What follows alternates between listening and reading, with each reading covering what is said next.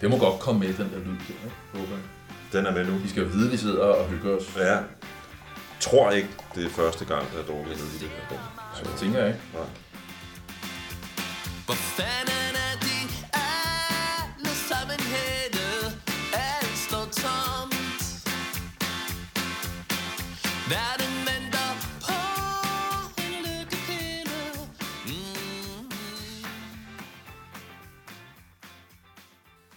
Velkommen til en ny episode af Mediano Music. Jeg sidder her i det indre København i et øh, musikrum, som tilhører Sylvester Larsen.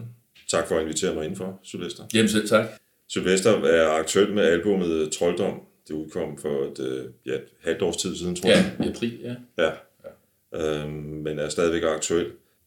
Jeg, jeg har interviewet Sylvester 6-7 gange siden det første album, Ramas, Mandags Ramazan, udkom, og det var i 2002, tror jeg. Er det så mange gange efter? Ja. Det er nok, ja. Det er der op hen ad vejen. Ja. Og det er, sådan, øh, det er så det første interview med lyd, det her.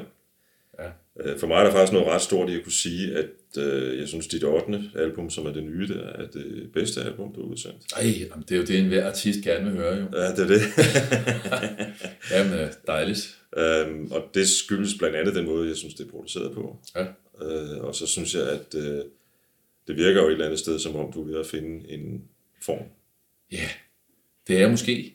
måske. efterhånden. Ja. Jeg har også virkelig været rundt omkring, ikke? Er mange, også, også stilmæssigt. Og, og Ja, det er i og for sig stadigvæk. Altså, vi har jo altid godt kunne lide at, øh, at eksperimentere med andre stilarter, ikke? Og, det, og det er jo nok fordi, at øh, jeg er jo barn af 70'erne, ikke? Og dengang, der var stileksperimenter jo meget mere udbredte. Ja, Men i dag, når du, når du hører sådan på populær musik, så er det jo ikke lige så øh, velset er det rigtige ord, men der er i hvert fald ikke så, lige så mange, der gør det, vel? Man skal grave lidt dybere for at finde dem, der ligesom stikker, tager afstikker fra, Præcis. fra pop alfa vej, ikke? og det kommer vi tilbage til om lidt. Ja. Øh, vi sidder som sagt i dit musikrum. Her er en øh, fed plakat af The Beatles øh, Revolver. Der findes jo en podcast på Mediana Music om Revolver, jeg kan anbefale. Uff. Der var et øh, maleri her, jeg genkendte fra, et af dine, fra en af dine plader, en indianer. Ja, en øh, stoisk indianer, tror jeg Ja, godt, man kan sige. sige. Og det har også også en historie, fordi det blev købt øh, i New York, da jeg var, ja, jeg ved, jeg har været en syv år eller sådan noget gammel, da vi boede derovre. Min far var over at lave, lave musik med øh, hans amerikanske band Jungle Dreams. Jungle Dreams, ja. Ja, efter gasolin var, var øh, gået i opløsning. Og så en dag, så kommer han gående, øh, vi boede på Manhattan, øh, og så kommer han forbi en lille galleri, øh, og så så han det her billede, stod ja. og så sagde han bare et eller andet. Ikke? Og, og, og, det var, og det har så været dit i... Øh, Ja, det har så været mit siden, øh, ja, jeg har haft det i en 20 år efterhånden, Ja, ikke? ja. Øh, og det har været sådan lidt gemt væk, men så da jeg skulle lave min, mit femte album, så tænkte jeg, hvad fanden skal coveret være, så pludselig så opdagede jeg det igen til. Ja. Det skal være det. en uh, Native American, som man Ja, siger. ja. Uh, et af billederne er et uh, faktisk ikonisk billede. Uh, det forestiller dig med en guitar, ja. Stående sammen med, uh, har jeg ret i, det er Starfox, eller?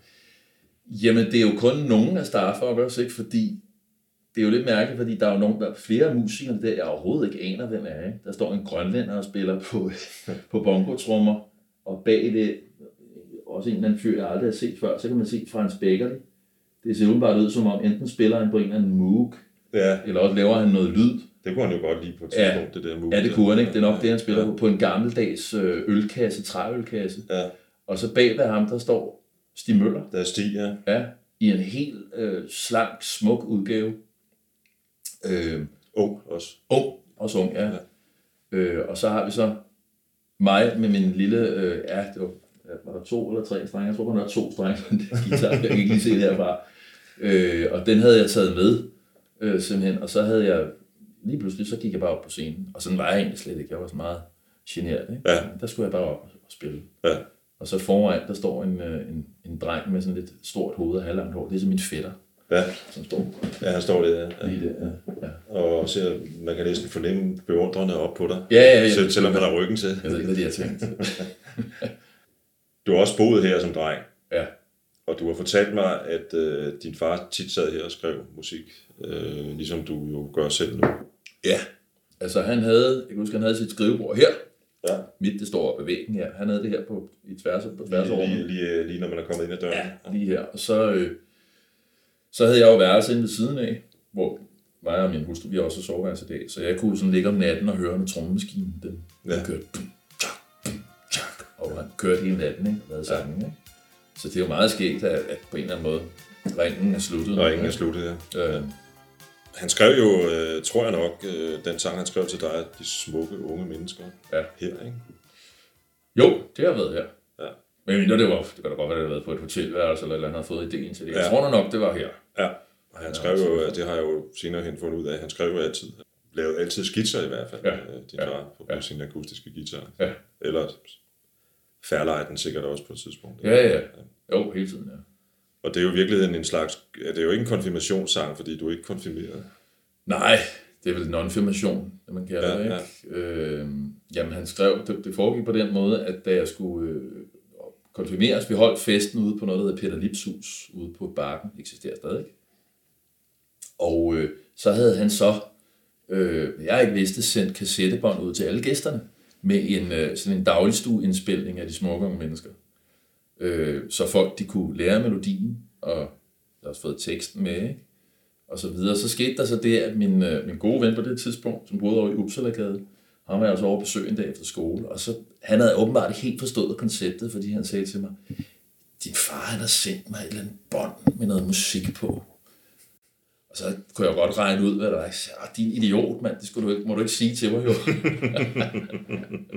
Men jeg vil bare sige, "Nå, men okay, og, og, være overrasket. Det bør jeg selvfølgelig også, men jeg vidste godt, der var måske en sang på vej. Ikke? Ja. Men at det lige var den, og Og hvad du slet ikke kunne vide, var, hvad, hvilken, øh, hvor meget den kom til at fylde bagefter, eller senere Nej. hen, ikke? I, øh, nej, i den danske nej, musikverden, når man så må sige, eller hos mennesker, hos danskere. nej, det må man sige. Øhm, grunden til, at lige nævner den, er selvfølgelig, at, at, at det her specifikke med den er skrevet til dig, men, men du har jo skrevet til dit album, der jo udkom i 16, mener jeg, en slags, ja, en slags opfølger, eller hvad man nu vil kalde det, Daddy O, Ja, det er rigtigt. Ja. øh, som, som var sådan en slags, ja, det, det skulle egentlig have været til hans, hans, hans 70 års fødselsdag, mener jeg, du fortalte. Ja, ja, ja. En forsinket 70'ers øh, Ja, ja, sang, ja, ja, ja, det er rigtigt. Øhm, og inden vi begynder at tale om din øh, musik, så synes jeg egentlig, vi skal lytte til Daddy O. Mm.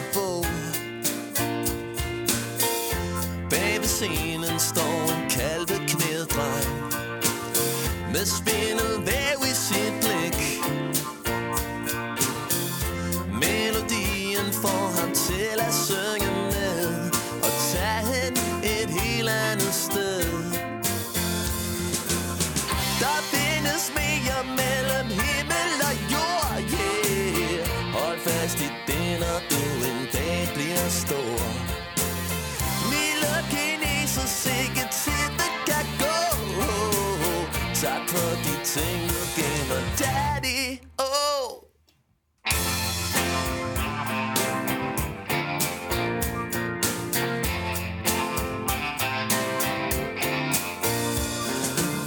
Hey gamle flipper, lad mig høre hvad du kan. Fortæl en skrøne til mig.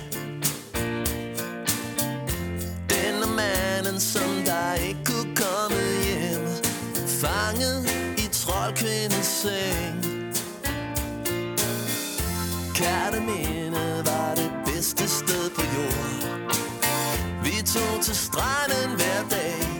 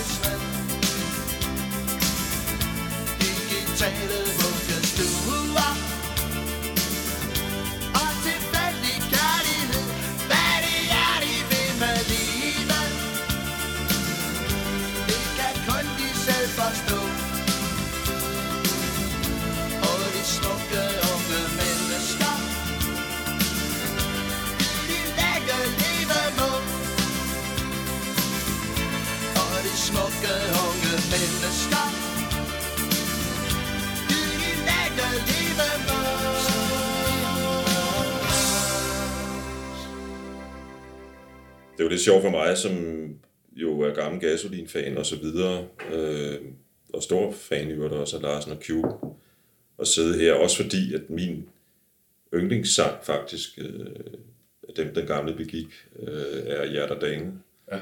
som jo et eller andet sted foregår lige her rundt om hjørnet. Ja. Altså det med Irmehønen og Ja. ja. dronning Louises bro, og, Ja. og som han så smukt synger om sneen, der falder, Ja. fodsporene, der bliver væk og så videre. Ikke?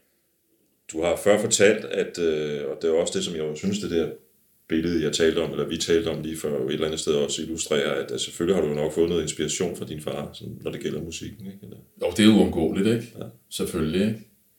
Øh, men jeg har jo, jeg har jo altid, altid gået mine egne veje, ikke? Ligesom Ja. fuldt mit eget hoved, mine egne inspirationskilder, ikke? Øh, men selvfølgelig har jeg været inspireret, ikke? Og, og, og på en eller anden måde også blevet lært op, kan man sige, i nogle, øh, nogle i sangskrivnings ABC, ikke? ja. Kan man sige, ikke? Altså, der er jo noget med, øh, altså en ting, der jo går igennem, når man nu som jeg har siddet og lyttet til faktisk alle dine plader øh, de sidste dage her.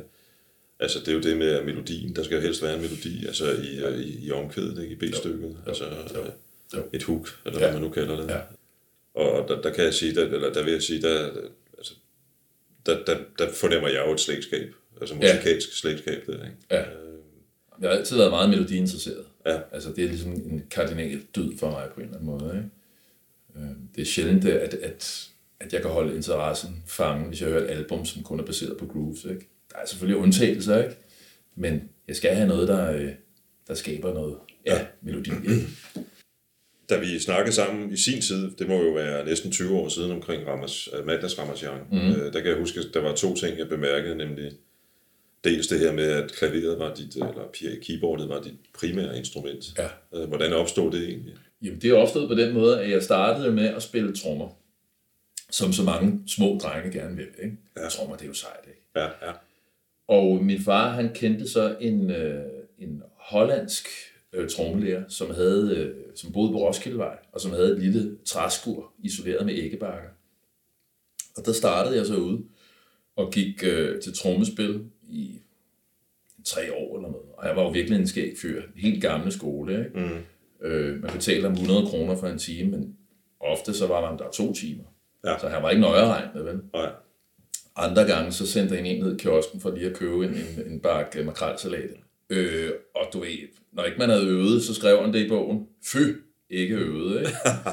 så, så jeg startede med trommerne, og så en dag, så, øh, så kørte vi en tur i min fars 2CV, og så sagde han, jeg synes, øh, synes, du skal overveje at prøve et andet instrument, for jeg synes ikke, trommerne ligger så naturligt til dig.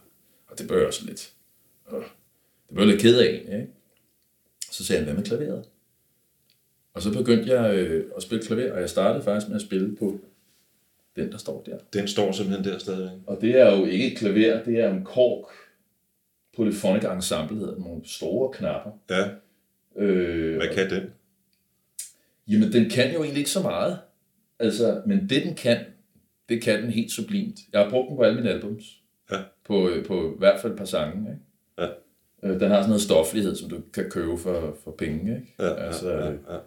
Og så en lille fodnote der, den er faktisk blevet brugt på, på midt om natten også, på store dele af soundtrack. Mhm. Og på en, en masse andre ting, ikke?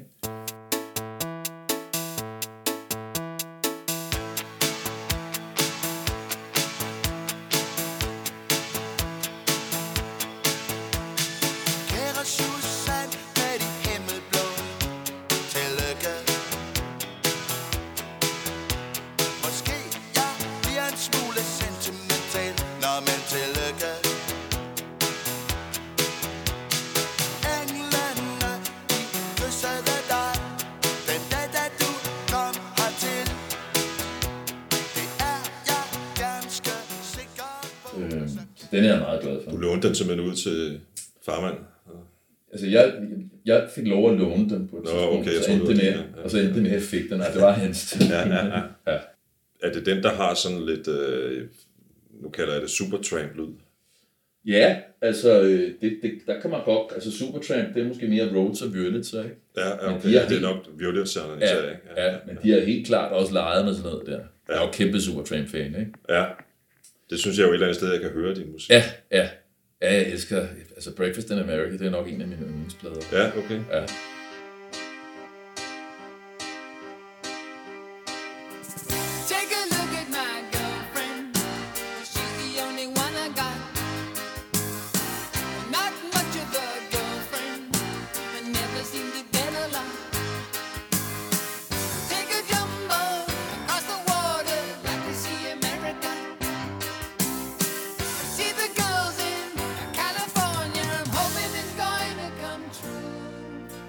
Det, så noget som at lytte til Supertramp, der var med til at føre dig at det med øh, keyboardet?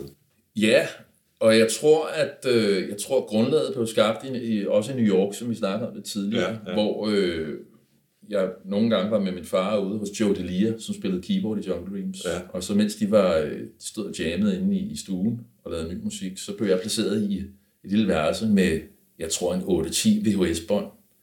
Øh, og det, du ved, der var Indiana Jones, der var Jaws, der var nogle af de der klassikere. Mm. Og så var der også The Sting, Ja, ja, nå ja. sidste stik ja, med ja. Robert Redford og Paul Newman. Ikke? Og det musik, øh, ragtime musik, det gjorde et eller andet indtryk på mig. Og det var meget klaverbånd. Øh, The Entertainer. Du, du, du, du, du, du, du, du.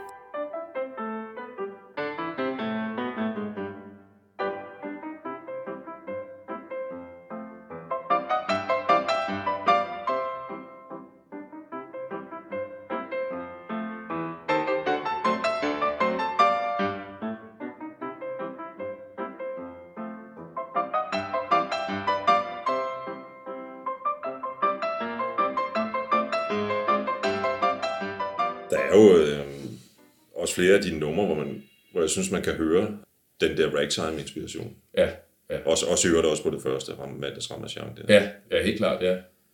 Nu sagde jeg, at der var, en, der, var, der var en, to ting, jeg stussede over dengang. Den anden var egentlig det der, du fortalte, at øh, jeg synes, jeg kan huske, du fortalte, at du allerede på det tidspunkt havde ernæret dig lidt som øh, sådan værtshuspianist eller, eller noget. Ja, altså jeg har jo spillet et hav af, af skumle værtshusjobs, ikke? Ja, ja, ja. Øh, er der, jeg tror ikke, der er mange barer, jeg ikke har været på. Det er der selvfølgelig, men jeg har været meget rundt på de Ja, der ja, steder, ikke? ja. Det er sådan der, lærepengene blev øh, ja. sparet op, ikke?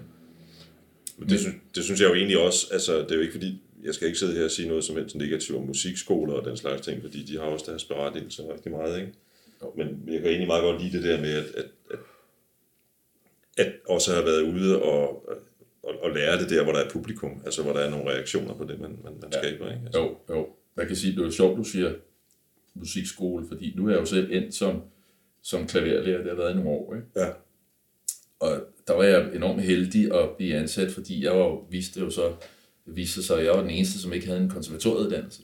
okay. Så jeg skulle virkelig stramme mig an, ikke? Fordi jeg vidste godt, at alle de andre, de kan jo læse noget, og de har hele den der skoling, som jeg ikke havde så meget. Jo, jeg havde lært grundprincipperne, havde gået til spil og lært noder, ikke? men det var jo ret, du ved, groft, ikke? Mm. Så der blev jeg nødt til at, at øve mig. Ikke? Ja, ja, Og det gør jeg stadigvæk. ja, ja. Men det nyder jeg, når jeg skal forberede mig, så bliver- må jeg nok forberede mig noget længere end, Ja. ja. end dem, der har den baggrund. Ikke? ja du, du har jo generelt arbejdet som lærer, tror jeg, i, i mange år, ikke? Jeg lærer vikar. Ja, ja.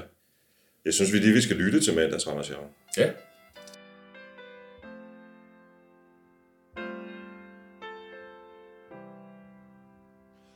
Vågner mandag morgen og får et hjertestop. For det er længe siden, jeg skulle have mødt på job.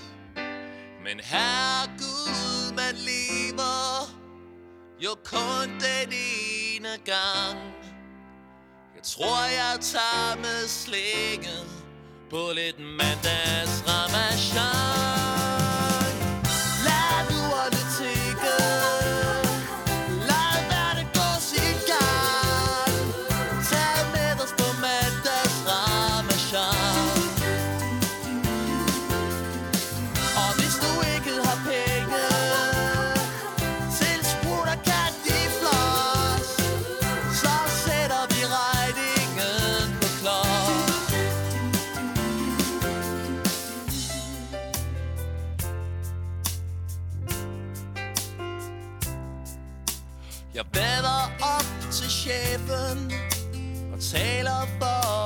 Sag. Men ak, jeg tror, jeg fik ham på en dårlig dag. På hjørnet står de andre og plejer at tømme Men altså også i New York, der opdagede jeg også sådan en som Billy Joel, ikke? Som jo betyder meget for mig, ikke? Elton John selvfølgelig også. Beatles giver sig selv. Men af nyere bands, øh, sådan nogle som Blur, er jeg jo kæmpe fan af Ja, også, ja, ikke? ja. Øh, og flere af de andre Britpop-bands også, ikke? Ja. Og Damon Albarn har jo også ligesom stukket ud i alle mulige retninger efterfølgende. Ja. Altså, med, med, og mange spændende ting, faktisk. Ja, ja helt vildt. Ikke mindst Gorillaz. Ja, Det næste øh, album, du udgav, gav dig jo det, som, hvis man skal tro på Spotify i hvert fald, er dit største hit, nemlig, nemlig øh, Den evige stad. ja. Øh, Hvordan blev det nummer til?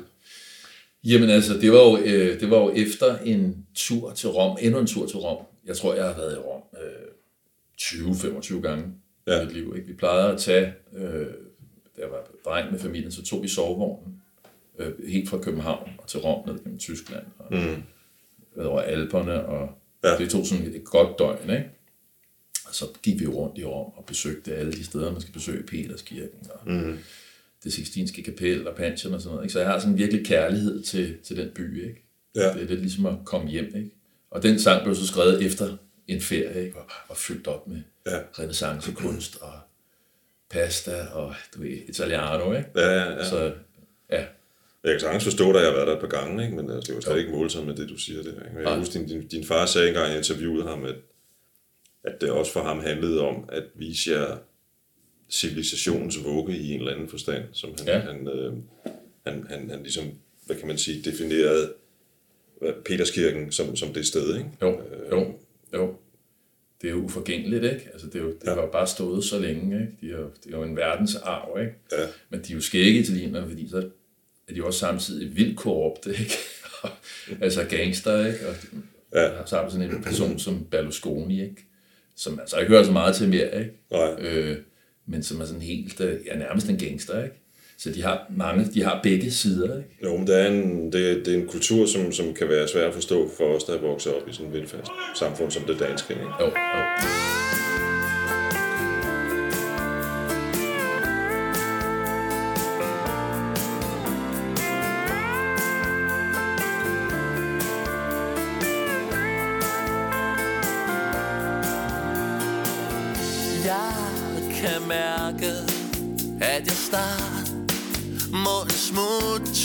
Smuttur på Hver en fiber i min krop længes dernede. Sidde om aftenen, drikke vin på den spanske trappe. Tag mig tilbage til den evige stad. Skidt med kasser, der krympet og lommen er tom fantasien fører alle veje til Rom. Åh, oh, jeg vil gå svømt ind i lægen og spise en Napoletaner Tapper som en gladiator Klog som gamle Caesar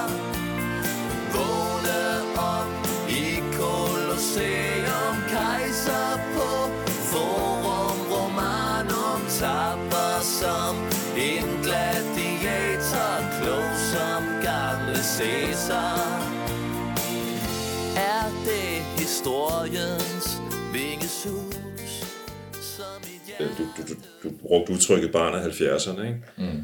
Fordi da du kom frem med de, de første par album, der var jo på et tidspunkt, hvor den danske musikscene var, var domineret af, af navne som uh, Carpac North og Kashmir og, Ja. og Sabia. Ja. Dizzy Miss Lizzy havde været der et, et, et små 10 år på det tidspunkt. ja, ikke? Øh, senere hen har du så også leget med noget digital musik. Ikke? Jo, jo, jo. Men, men, men du har ligesom fast i de, de, de der rødder på et tidspunkt, hvor, Ja, man kan sige, det det stak i alle mulige andre retninger. Ja, ja, altså man kan sige, at min timing var jo nok ikke så god, altså i hvert fald sådan, hvad skal man sige, hvis du måler på tidsånd og hvad der var fremme, vel? Nej. Så der, jeg fulgte jo bare mit eget hoved, ikke? Ja, Det var det, jeg havde lyst til, ikke? Ja, ja. Øh, jeg havde jo ikke lyst til at lave grunge-musik, vel? Altså, det er jo også svært på et klaver, ikke? Øh, Men det var jo ikke lige det, der var, der var oppe i tiden der, vel? Men det Nej. var det, jeg havde at byde på. Ja, ja. Hvordan, hvordan altså du, du, øh, du har jo holdt fast i at udsende, det, som sagt, otte album, ikke? Jo, altså, du, jo. Og, og, og, blive på scenen, mm. øh, selvom modretningerne er gået alle mulige andre, i alle mulige andre retninger, undskyld. Ja. Men, men har det været svært for dig ligesom at opretholde den gejst, som du selv sagde før, altså holde fast i din, øh, dit udtryk? Momentvis, ikke? Men, men først og fremmest, fordi branchen er blevet sværere og sværere, ikke? Altså, det er jo, i dag der er der jo næsten ikke noget tilbage, hvad angår øh, altså måder at tjene penge på. Det er jo primært live, ikke? Ja, Du ja, har altså ja for fanden, ja. ja. Jo, du har det, det, det fysiske, fysiske salg, som er næsten væk, ikke? Jo, bevares, der er der folk, der køber LP'er, det har fået et boom igen, og Det er stadigvæk, det, det, det er jo noget med, det er en, mellem 1 og 2 procent af det samlede. Nå, er det så, er det så, så lidt? Ja. Øh, jo, så de der overvejelser, det har jeg gjort mig jævnligt. Så jeg, altså, ah, nu gider jeg kraftedeme ikke være, vel? Men altså, der går jo, der går en uge, så sidder jeg der igen, ikke? Ja. Foran klaveret, ikke? Ja. Så jeg kan jo ikke, øh, jeg bliver nødt til at acceptere, jamen, det er en, en ventil, jeg bliver nødt til at åbne op for. Og ja, branchen er svær, og, øh, men altså, det er noget, jeg har behov. Jeg har behov for at lave musik for at trives, ikke? Ja. Øh, men det er klart, det har, der, det har der givet frustrationer, at det har været svært at nå ud til et bredt publikum. Og det er jo fordi, at det at nå ud til et bredt publikum, det har jo også noget at gøre med, med nogle faktorer, som er ude af dine hænder. Ikke? Det har noget at gøre med, hvem, hvem gider at spille dig, øh, hvem har kræfterne til at skubbe det i den rigtige retning, til de rette folk og ud af de rette kanaler. Ikke? Mm. Det har været lang tid at opdage, hvorfor fanden. Altså, der er mange musikere i dag, de tænker, jamen, de har en pissegod sang, verdens bedste sang, og det kan du også godt have, men det er ikke en garanti for noget som helst. Ikke, jeg siger, jeg har haft det, men, men jeg siger bare, der er en masse ting, der skal spille sammen. Ikke? Mm. Så det er, øh, på den måde er det en helt umulig branche. Ikke? Ja, men ja. altså, du ved, hvis man elsker musik, så... Et eller andet sted er det vel også på et tidspunkt noget med at træffe et valg Ja, og sige, det må have de omkostninger, ja. det du har. Til gengæld får jeg noget andet ind øh, af den, på den positive side. Ikke? Ja, det er det. Jeg har også spurgt nogle gange hvorfor er det egentlig, hvad er det, det hvad- hvorfor er det, jeg laver musik? Ikke? Og jeg ved ikke, jeg tror, det er sådan en øh, trang til at, at beskrive, altså give mit syn på tilværelsen simpelthen, ikke? gennem sangen. Ja, Ikke? Men også lige så meget at forsvinde ind i den verden. Altså, for når, man, når, det, når det er bedst, og man sidder og spiller, så glemmer man jo sine problemer og sine bekymringer. Ikke? Ja. Den tilstand kan vi jo godt lide at være i. jo. Og det er jo også sådan, at du har, altså som du selv sagde til at begynde med, ikke? Altså, du har også kunne se, og igennem væggen som lille dreng, høre, hvordan altså, dit far fald forsvandt ind i musikken. Ikke? Jo, jo. Altså, når han skrev, Jo, jo. så, så videre. Ikke? Jo. Så det har sikkert også noget med sagen at gøre. Ja. Øhm, efter de første par dansksprogede album, så ud, udsendte du et par på engelsk. Ja. Øhm, Ja. The End of Dancing og Shadows. Ja. Hvorfor vendte du dig fra det danske til det engelske?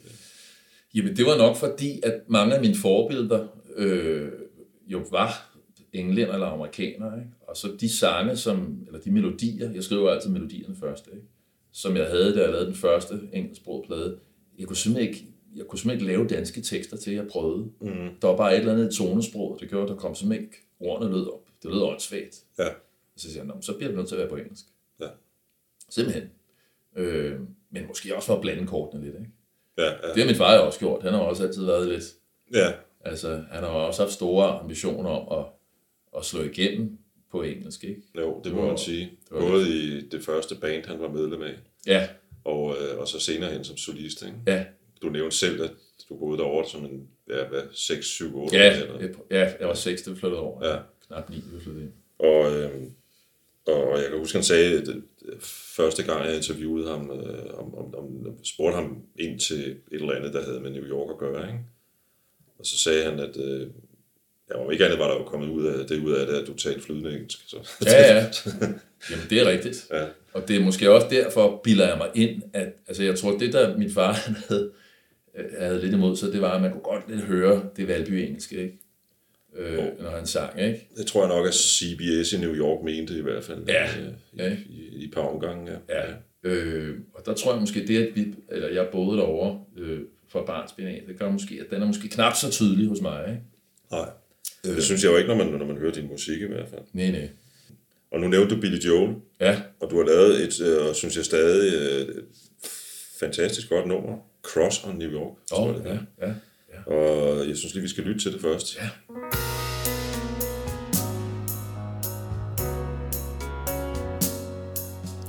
When I was a little kid, I sailed on a ship across the Atlantic with mom, dad, and sis. Guess I was a little scared, cause there was change in the air. The air of a city I'd soon come to miss. Everybody's got a crush on New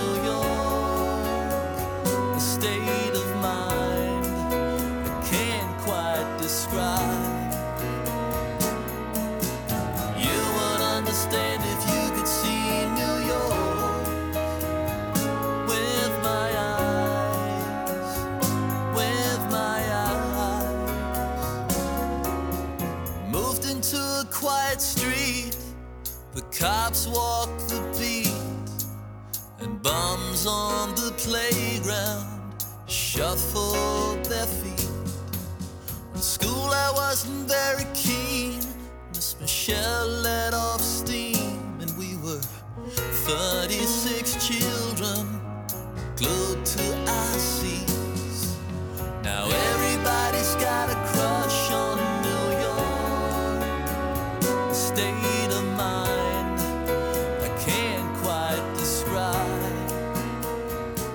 Det lyder jo unægteligt ikke kun som en hyldest til byen, men også til Bi- Billy Joel. Altså. ja, det er det jo også et eller Eller andet i hvert fald, at, at, du citerer ham i hvert fald. Ja, fordi han, han lavede jo New York State of Mind, ikke? så det er jo på en eller anden måde en, en gave til ham. Ikke? Øh, men hele tonesproget, det er jo også det er jo den. Ja. Det er jo nede den gade. Ikke? Og igen, dig som, som klaverbokser, ikke? Altså, Jo, jo. Hele, hele den der måde at bygge en klaverballade op på. Ikke? Ja. Altså, som, som, øh, Ja. Jeg, kan ikke beskrive det vel, men altså, man kan altid høre, man kan tydeligt høre, når det er, altså det, det her, det er skrevet ved et, et måske endda ligefrem et godt gammeldags piano, ikke? Altså, Jo, jo, jo, jo. Og det er måske også det, der, hvis man skal prøve sådan at øh, tolke på jamen, forskellen på den måde, jeg skrev sange på, og min far han skrev sange på, ikke? det er, at når du sidder med et klaver, så er alle de der udvidelser og ekstra akkorder, de ligger jo meget mere til højre ben. Mm. Det er jo så nemt lige at gøre det. Ikke? Jo. Det er ret svært på en guitar Ja, at tage ja, visse ja, typer ja, akkorder. Ikke? Øh, så derfor bliver er- stilen også blevet en anden. Jeg tror, hvis jeg havde spillet på guitar, så tror jeg, at min sange havde lænet sig øh, meget mere op af det, min far han lavede. Der er en ny øh, serie, der ligger på øh, en eller anden streamingtjeneste. Jeg kan, nu kan jeg lige pludselig ikke huske, hvilken. Øh, den er oprindeligt udgivet på noget, der hedder Hulu, som er amerikansk.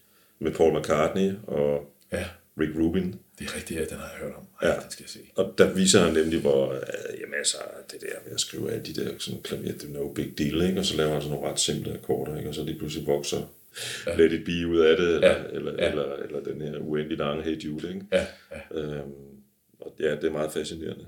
Ja. Men hvad er, øh, hvad er New York State of Mind for dig? Jamen, Det er, jo, det er jo smagen og lugten og lyden af New York, simpelthen. Når jeg hører den sang, jamen, også derfor titlen er så, så rammende, ikke? Mm. for det er New York. Ikke? Ja, Og det var den, jeg prøvede at ramme, men også fordi, at Crush on New York, det var min historie. ja nemlig. Og den handler om mig, ikke? Ja, nemlig, om, ja. om os, vores ja. familie. Ikke? Ja, Så det var det, jeg ville prøve at ramme. Ikke? ja. Du har jo været derovre øh, senere hen, kan jeg huske, vi har snakket om, kom ved et tilfælde til at få fem job med dit orkester, ikke? Ja, jeg fik kontakt med en, øh, en øh, musiker i Texas. Øh, jeg var over på sådan en sangskriverophold i Austin, og øh, så gav hun mig nogle kontakter til nogle klubber i New York. Og så, øh, så fik jeg stablet sådan fem koncerter på benene. Og det var enormt sjovt. Det gav selvfølgelig røv og nøgler, ikke? Mm. Det, det kan jeg måske lige, det er meget skægt måske, altså for lige at høre, hvad man får for at spille derovre. Mm. Og et af stederne, vi kom ind, der var det sådan, at der var et ryk ind af bands hver time. Så de havde måske 10 bands i løbet af sådan en dag, ikke? Ja, ja, ja. eller 8 bands, ikke? Og du fik i den time, du spillede, 10% af barsalget. der skal kraftedme drikkes nogle bajer. De var, de var forhåbentlig tørste i den aften. Ja, men ikke specielt, men det, det gik fint. Ikke? Ja, ja, ja. Vi kom øvrigt ind, det var den, den anden klub, vi spillede på. Øh, og det var i Harlem, som hed The Shrine. der kom de jo sådan tre hvide gutter ind, og der var kun sorte mennesker. Ja. Og, og dem, der, der spillede, de var ved at øh, føre sådan noget totalt hardcore gangster rap af. Jeg tænkte bare, nej, nej, nej, nej. Ja, hvordan, hvordan går det her? Hvordan gik det så? Det gik utroligt godt. Ja, ja. Ja. Blev taget meget godt imod. Det Ja. var fantastisk, ja. Ja, det var da godt. Jeg, jeg var engang på en, øh, en af de her, der ligger de her barer med musik langs øh, Broadway i Nashville. Ja, Øhm, og der var jeg netop en musiker, der kom, kom forbi. Og så tror jeg bare, at jeg og en, jeg stod og talte med, ville være meget venlig turistagtig og sige, fedt sæt, du spillede, eller sådan noget. Ikke? Ja. Ja. Det, hans eneste kommentar var, I, I, I drikker for, for lidt, eller et eller andet den retning, fordi han skulle have nogle procenter af det. Ikke? ja, Eller, ja. eller jeg tror, han, jeg tror, han mente, at altså, for tyndt, det har nok været Ja. ja. øl, ikke? Og han Jo. så måske, når man bestilte noget, der var lidt dyrere. Fordi ja.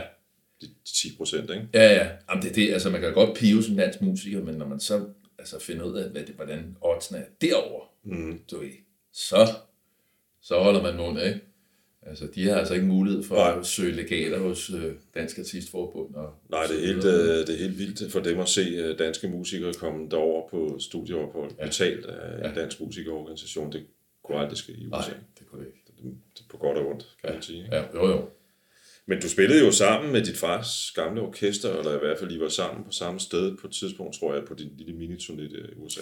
Ja, øh, Jungle Dreams. Jeg var ude øh, i det, der hedder The Hamptons, som er sådan en, ligger uden for New York. Og nord, ikke? Eller sådan noget? Jo, det er sådan en forstad for, for de, sådan de lidt mere velbjergede. Ja, ja. Og der fandt jeg jo så ud af, at uh, Joe Delia, keyboardspilleren for Jungle Dreams, han, uh, han skulle spille den aften.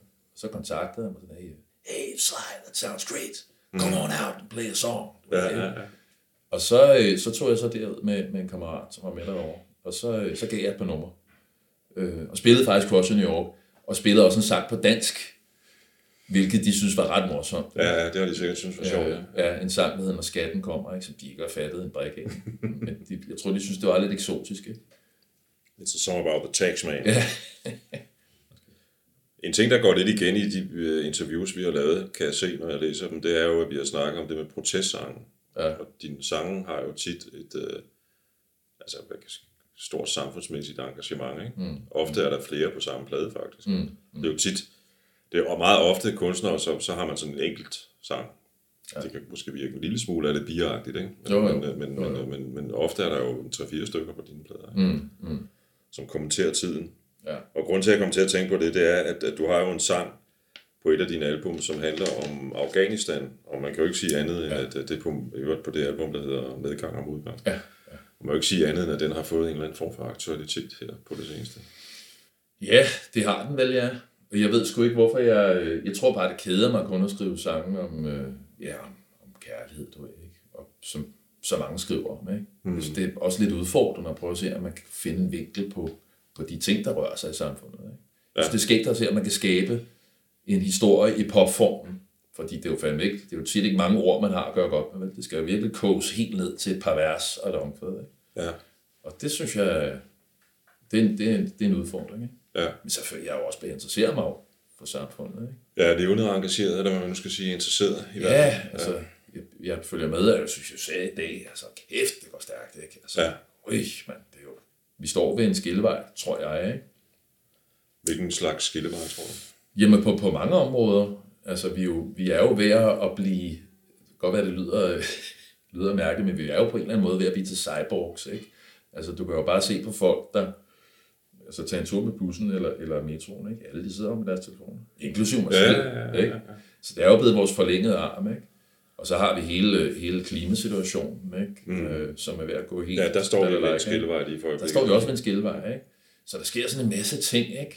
Og så har vi hele øh, informationsboomet, som har skabt øh, du ved, konspirationsteorier og alternative sandheder, ikke? Mm, som det også er enormt svært at det er blevet enormt svært at finde ud af, hvad der er skidt og kanel, ikke?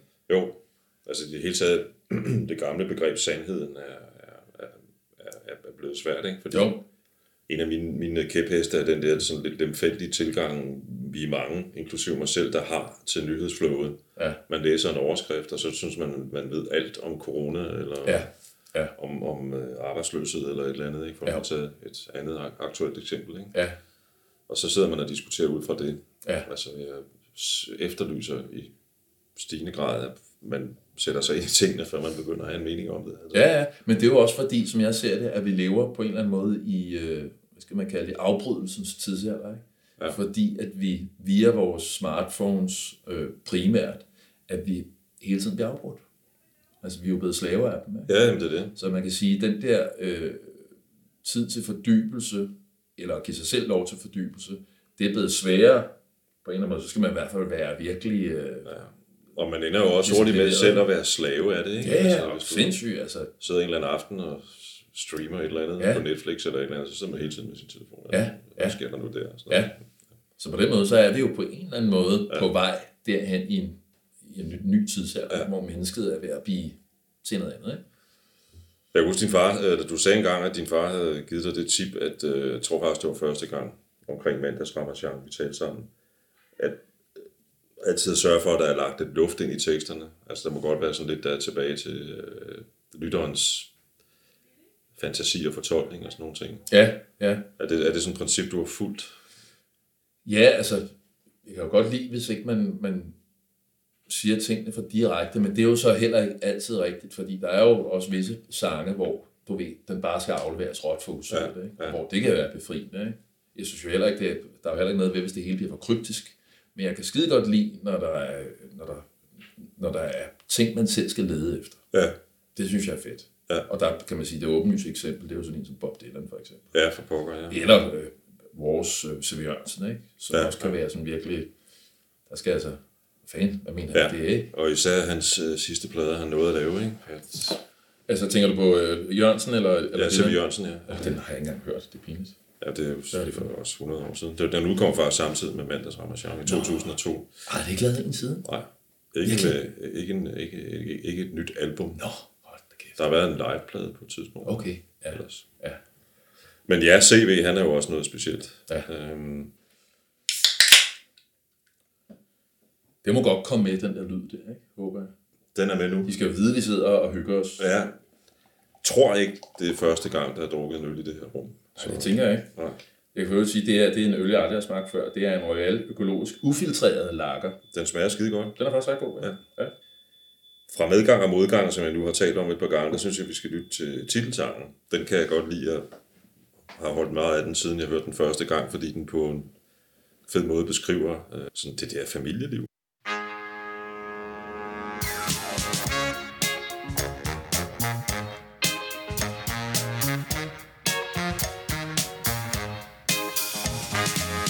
Efter skal i skole, Lillis nye kjole har hun griset til med marmelade.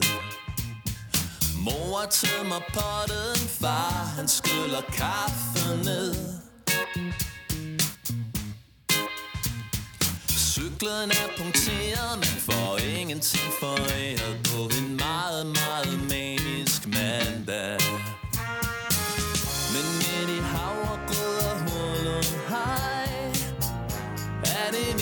Svært at tage på vej.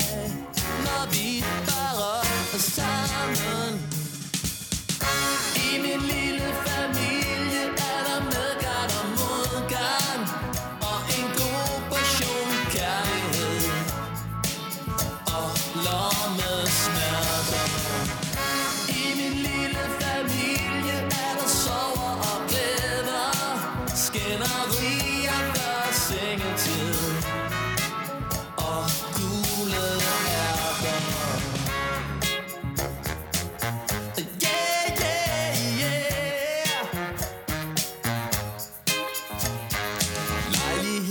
sejler Far tager ikke kejler Når han stikker i ulvetimen Færdig ret i ovnen Knor lasagne Hvor kom den sang fra i sin tid? Ja, det er et godt spørgsmål. Altså, jeg har jo aldrig, altså, som, som jeg sagde tidligere, så er jeg jo, jeg laver jo altid musikken, ikke? og så, så finder jeg jo ligesom ud af, hvor fanden skal det hen af. Ja. Øh, og så, så kom der bare nogle strofer, du ved, der handlede om familie, ikke? Buster skal i skole, Lilles nye kjole har hun griset til med marmelade. Mm. Det er sgu da meget sjovt. Ja. Ja. En egen unger, jeg sang om, ikke? Jo. Og så derfra, der, ja, Der blev det jo en beskrivelse af, Jo, men altså det der med at få en hel hverdag til at hænge sammen, ikke? Altså, Jo, jo. Og, og Jo. Nu kan jeg sidde her i mit øh, øh, senioralder og, og, og mindes, øh, du ved, hvordan det var dengang, ikke? Jo. når man kommer op i min alder, så har man måske lidt mere tid Ja. ja. i hverdagen, ikke? Jo. Og man, man kan jo tydeligt huske, hvordan det var at få, få øh, de der 24 timer, døgnet har til at hænge sammen. ja, ja. Og så savner du det måske alligevel et eller andet sted. Jamen, jeg glæder mig da sindssygt meget til at få et barnebarn, hvilket Ja. ja. jeg snart gør. Oh, ja, tillykke. I 2018 udkom dit øh, album Mega Ego Tripper, og jeg synes øh, jeg kunne faktisk godt tænke mig at lytte til titelnummeret, der minder mig, af, en eller anden grund minder det var meget om mit store 90'er idol, den svenske artist Olof. Åh oh, ja. Ja, Øhm, og der er der også lidt Supertramp, tror jeg. ja. Olof, jeg kan godt huske ham. Han havde det der, øh, i Stockholm blev jeg født. Ja, lige præcis, ja. Var det ikke ham? Ja. Jo, det var ham. Det var fedt, men fanden er det ham?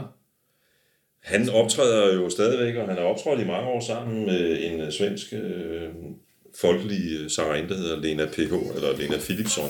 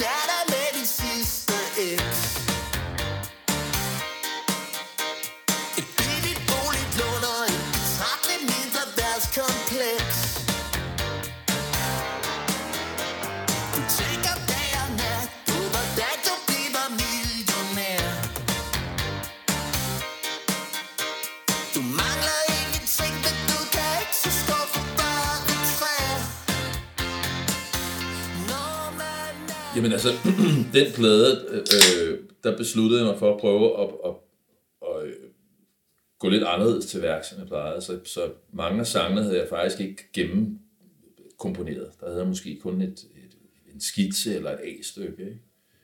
Og så gjorde jeg det, jeg havde lige på det tidspunkt købt en ny synthesizer, så tænkte jeg, nu prøver jeg sgu at begynde at producere lidt på det. Og så ser jeg ligesom, hvad der sker. Ja. Og sådan havde jeg aldrig gjort før. Og det er derfor, den plade måske har fået lidt mere sådan elektronisk islet, end, øh, end mine tidligere plader. Ja. Men det blev simpelthen lejet frem på en anden måde. Ikke? Altså på den måde, sangene var ikke, var ikke, mange af sangene var ikke færdigskrevet, inden jeg gik i gang med produktionen. Ikke? Og, også, og sådan var det også med den, faktisk. Ja. Jeg havde lavet først verset. Det jeg tænkte, da, jeg lyttede til det her, var, at, at øhm, i, i Daddy O, som vi har lyttet til, der nævner du det der med din far, der sagde til dig, at der er mere mellem himmel og jord. Ja. Og et eller andet sted, så kunne man godt høre en mega egotripper som sådan en, en sang, der handler om at søge nogle, hvad skal man sige, nogle svar på det, der er mellem himmel og jord. Ja, ja, men det tror jeg, det er jo en, en det er vel en naturlig del af det at blive øh, ældre og nå midtvejs, som jeg også er nu, ikke? Ja, For, forhåbentlig. øh, altså, jeg tror, det er en tredjedel. Så. Ja.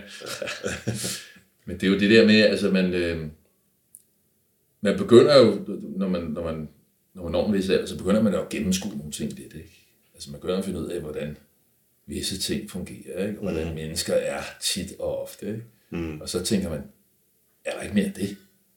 Der må der være mere, mm. ikke? Og så begynder man jo at læse nogle kloge bøger og søge nogle folk, som, som ved noget, ikke? Altså visdom, simpelthen nogle visdomsord, ikke? Jo, jo. Det er jo det, det handler om et eller andet sted. Men den handler også om smålighed, jo. Den Ja, sang, ja, altså det ligger jo det der med egotrippet. Og, og min egen smålighed. Ja. Er du utilfreds med din lille ejerlejlighed, ikke? Øh, Mm. Du ved ikke, altså, vi kender det jo ikke. Altså det der med, at man er utilfreds, man har det skide godt. Men alligevel brokker man sig. Ja. Ikke? Jeg tænker også her i, i forbindelse med corona, har jeg jo tænkt en del over, at, at øh, nogle gange skal vi jo også lige huske taknemmeligheden over, at vi faktisk befinder os øh, i, i cirka den 1 eller 2 procent af verden, hvor, hvor, det, hvor det, man faktisk har det bedste. Ikke? Ja, jo. Dermed ikke sagt, at man ikke skal føle du ved, empati og, og gøre noget for, for alle de andre 98 procent, vel? Men, øh, Nej. men det, det er nok værd lige at huske nogle gange. Ja, ikke? jamen det er det. Den der snak om, hvad det er, der sådan ligger bag den måde, vi, op, vi gebærder os på og, og opfører os på, synes jeg på en eller anden led leder frem til et nummer fra de nye plade. Ja. Nemlig Blinkende Stjerne.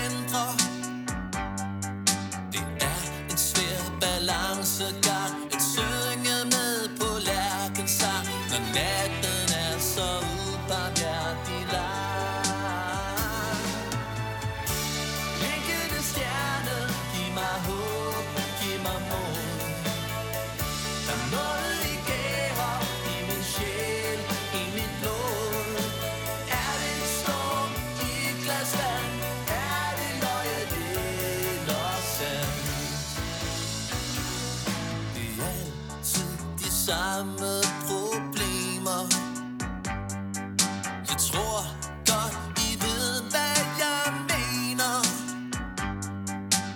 Altid tørstig, aldrig mæt Hvor ville livet være let Hvis man kunne nøjes med de ting, man fik Jamen, det var jo nok, den er jo nok skrevet i et anfald af sådan lidt tungsind. Jo, jeg, jo, jo, jeg var inde i en periode der, hvor jeg var lidt modløs, ikke? Øh, så det er jo på en eller anden måde en sang med en bøn til den blinkende stjerne. Det er jo de højere magter, ikke? Mm. Hvem det så er. Jeg er jo ikke på den måde religiøs. Øh, men en ting er jeg dog blevet overbevist om, og det er, at øh, jeg tror, jeg tror, at os alle sammen, øh, når vi står på gravens rand, og når vi ligesom tager billetten, ikke, så tror jeg, at vi bliver draget til ansvar på den ene eller den anden måde for vores handlinger. Og om ikke andet, så kan man sige, så vores børn, de betaler i hvert fald prisen. Ja, det må man sige. På den måde, vi har levet vores liv. Ikke? Så på den måde, der kommer karmaloven, den træder i kraft der. Ikke? Ja. Så, så det er jo en sang om tvivl og hvad fanden skal der ske, ikke? Altså, og er der, er, der, er der noget, der holder hånden over os, ikke? Jeg synes egentlig, det er en spændende tanke, den der med, at, at karma måske i virkeligheden modsat, hvad jeg tror, de fleste tænker, er noget, der handler om, om, om ens selv, altså på den yderste dag, men i virkeligheden måske mere, mere, mere handler om det, man efterlader sig. Ikke? Altså, Jo, jo. Jo, det er jo vel egentlig, det er vel egentlig så meget buddhistisk tankegods, ja, muligvis, ja. ja. Tror jeg. Ja. Vi, vi, vi talte tid- tidligere om det med, med melodi og omkvæd og sådan nogle ting. Jeg synes, Blinkende Stjerne er en, er en uh, fantastisk uh, sang. Altså, godt skruet sammen. Tak. En af de numre, som måske har overrasket mig lidt på de nye plade, det er det, der er, handler om Yahya Hassan. Ja, ja. Det var simpelthen en, øh, jamen altså jeg sad og læste, ja det har vel været weekendavisen, jeg læste der. Og der var så en artikel af Martin Krasnik, som jeg jo så fandt ud af, at han rent faktisk havde lært ham meget godt at kende. Ikke? Ja, nemlig. For efter hans, øh, hans øh, berømte interview i Deadline, der måtte han jo simpelthen søge tilflugt. Der blev han jo simpelthen, øh, det væltede ind med, med hadbeskeder og trusler. Og så flyttede han så ind, fandt jeg ud af, hos Martin Krasnik. Og det synes jeg var helt vildt, ikke? Mm. En, en jøde og en araber, ikke? Ja, ja, ja. Eller i hvert fald en dansker med arabisk baggrund, ikke? Ja. Og da han så, da han så døde, der blev jeg utrolig trist altså, øh, over hans skæbne. Øh, og det der, øh, den der, øh, det der spil, han var fanget i, og de, og de kulturer, han var fanget i, det var en umulig situation, han var i. Ikke? Mm. Og jo, han, han træffede også nogle åndssvage valg, ikke? gjorde nogle dumme ting. Ikke? Det synes jeg var en fremragende digter i øvrigt, selvom det er virkelig... Jeg kan næsten ikke holde ud at læse det, vel? Fordi Men, det er hårdt, eller? Jeg synes, det er hårdt, ikke? Ja. Og jeg har også stjålet fra ham, ikke? Fordi øh, jeg tror, et af de første digte, jeg har lært, eller jeg, jeg læste af ham, det er, han siger, det eneste min far og mor, de lærte mig, var at spise sten. Og det synes jeg bare, det er simpelthen så stærkt, altså, ikke? Fordi, okay, hvad betyder det? Ja, det, det kan man godt regne ud, synes jeg, ikke? Ja, man, man, man kan i hvert fald få nogle billeder, ikke? Ja, Altså, ja. Så det var sådan en, en dybfølt øh, øh, tristhed over hans skæg. Sådan. ja, ja. Hvorfor ikke lige lytte til nummeret, synes jeg? Lad os gøre det. Ja,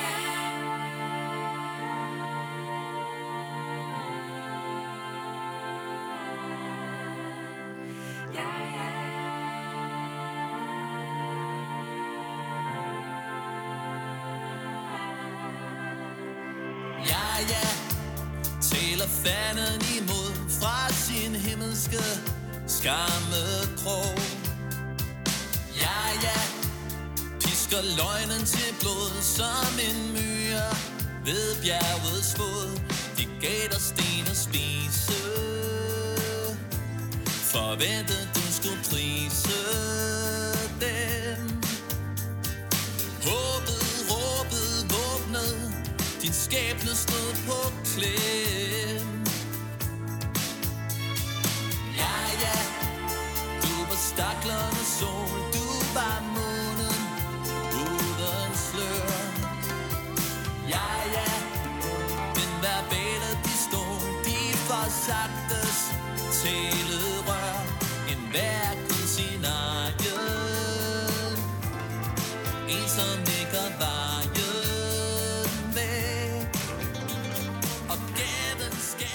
Men igen er det jo også sådan lidt i, i forlængelse af det, vi snakkede om lidt tidligere, med også at, at, at have de der sange, der handler om verden omkring dig, ikke? Jeg elsker, jeg er jo sådan en bogorm, ikke? Jeg elsker at læse, ikke? Men jeg er jo ikke særlig struktureret læser.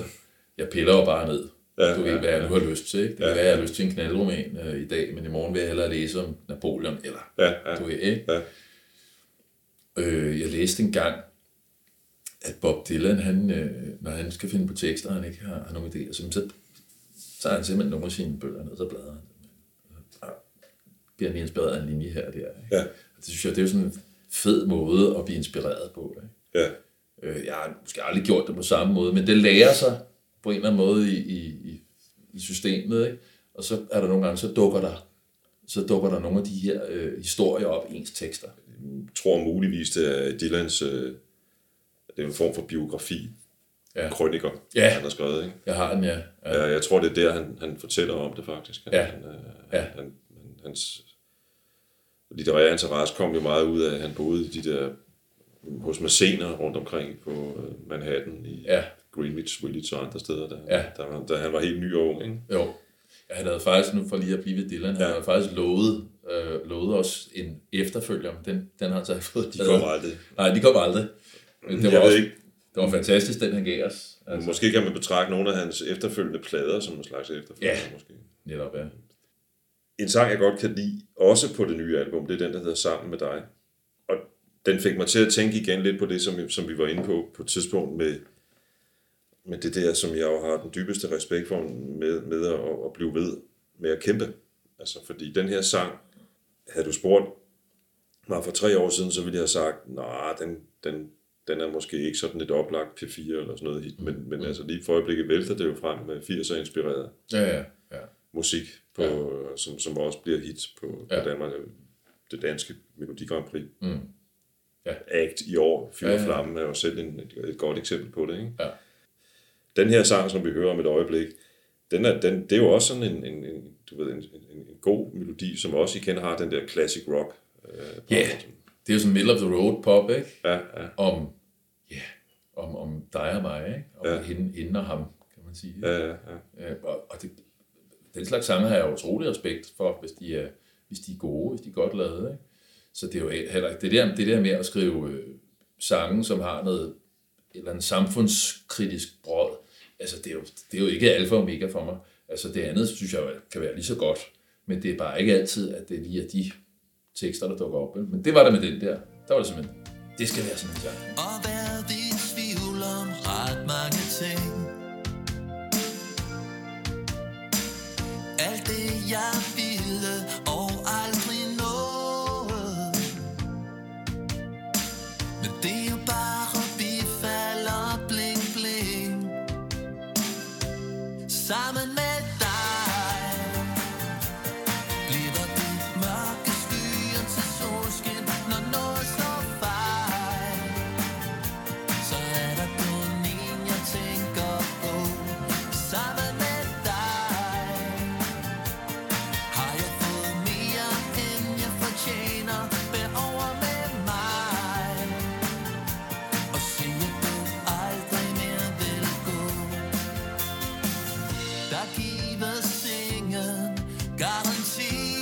Garantier Men ved jo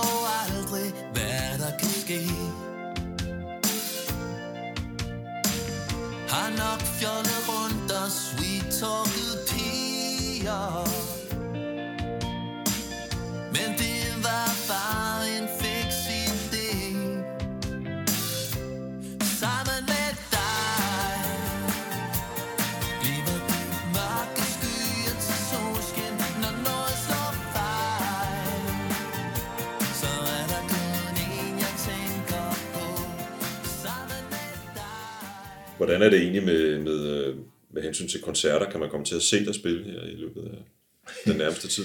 Jamen, det er jo, det er jo, øh, det er jo få, få jobs, øh, jeg faktisk har, eller koncerter, jeg har nu, fordi det har jo, jamen, efter corona, der har som mange musikere oplevet, tror jeg, at det er som om, at, at folk har, øh, efter halvandet års nedlukning, har lagt deres vaner lidt om. Det er i hvert fald, øh, mange af mine kollegaer, de snakker om, jamen, der er så der koncerter, der bliver aflyst, næsten ikke nogen mennesker, og det er også det, jeg hører. Mm. Og det havde jeg jo aldrig regnet med. Jeg troede faktisk lige så snart, at, at, at du ved, de fleste af os var vaccineret, så ville folk storme ud, ikke? Ja. Men det er jo ikke det, jeg ser og Nej, hører. nej, nej. Og det er jo så også selvfølgelig smidt af på, på mig, ikke? Så lige nu ligger der ikke så meget, det ligger lidt, ikke? Men øh, jeg håber, det ændrer sig. For jeg er jo spillemand, jo. Ja, det er jo det. Ja. Det var også det, vi talte om øh, i forbindelse med din første plade, du fortalte, at du er jo gået i den skole der, der handler om at, Ja. at være spilmand. Ikke? Jeg elsker at spille, det er derfor, jeg, jeg elsker også at lave musik. Ja. Jeg, er ikke, jeg er knap så vild med at lave plade, fordi jeg synes, det er, det er så lang tid, ikke? Og ret, det er besværligt tit, ikke? Der er, Ja. meget, der er meget sådan, du ved, man går i detaljer og Ja. bruger enormt lang tid på, på, på, det, på produktion og så videre, ikke? Så jeg kan jo skide godt lide bare at komme ud og møde publikum, ikke? Det hænder da også, at jeg tager ud og spiller solokoncerter, men man kan sige, det har jo ikke, det har jo ikke noget at gøre med, med, med produktionen. Der tager Nej. jeg bare og mm. spiller og synger, ikke? Ja, ja. Øh, og det er jo ligesom på, på live-scenen, det er jo ligesom der, der beviser du faktisk, hvad du kan, ikke? Det sidste nummer, jeg synes, vi skal høre, det hedder Bladene på træerne. Ja. Øhm, det er en fin, fin melodi igen, og ja, da jeg lyttede til den første gang, der tænkte jeg lige dele Rosted og Kronsfeldt. Og, Ja, ja. Og så et nummer, jeg tit godt øh, holder meget af, sådan at putte ind i alle mulige sammenhæng, nemlig Everybody's Talking. Øh, Fuldstændig rigtigt. Det er guitar. Det er guitar, ja, ja, ja, ja. ja, men der er noget, ja, ja. det er rigtigt, ja. Øh, jamen, det blev inspireret af en, en øh, det var under nedlukning i øvrigt. Det var, ja, det var sidste efterår. Ja. Det er et år siden. Hvor vi ikke, vi sad her, der var efterårsferie, vores lille familie her, og tænkte, hvad fanden, hvor skal vi tage hen? Du? Vi tager til Ærø. Og det var sådan meget øh, overskyet og vindblæst og sådan noget. Men så tog vi cyklerne med, og så cyklede vi rundt på Ærø. Jeg har aldrig været på Ærø før. Og jeg blev simpelthen sådan helt vildt fascineret af naturen og skønheden og på Søfartsmuseet der og sådan noget. Så det er jo sådan en, ligesom Romsangen eller Nevi Stad, ja. det er jo sådan en, en hyldest til Ærø, ja, faktisk. Ikke? okay, ja. Der er ikke for mange hylster til Ærø i Nå, det kan godt være. musikhistorien, så det er meget fint. Ja, ja smuk ø. meget, meget smuk ø, faktisk. Ja. Ja. Og så cykelturen fra Ærøskøen til Marstal. Ja. Ja. Det var den, der, der Ja. ja. gjorde udslaget for mig. Det er sjovt nok, du siger efterår, fordi jeg, jeg har egentlig hørt det som sådan en sensommersang. Øh, Ja, det, altså, det kunne det måske også godt være, men vi var over, vi var over i oktober, ikke? Jo. så der er det, Men det er jo meget den der, øh, øh, en af mine kæpheste er også det der med, at musik er jo meget det, man selv lægger ind i det. ja, Altså det, det kan også tit afgøre, være afgjort af den stemning, man er i, ja, ja, når man lytter til det, eller hvordan dagen Ja. er gået, eller ja, hvor du hører det hen, Ja. og alt muligt andet. ja. Så hvis, hvis du synes, det er sommer, når du hører den, så er det jo det. Jeg vil jo nærmere sige lige nu, altså sent Eller sommer, sent sommer, ja. september Ja, ja, ja, eller eller ja. Det er i hvert fald en, en, en meget fin øh, popsang. Ja.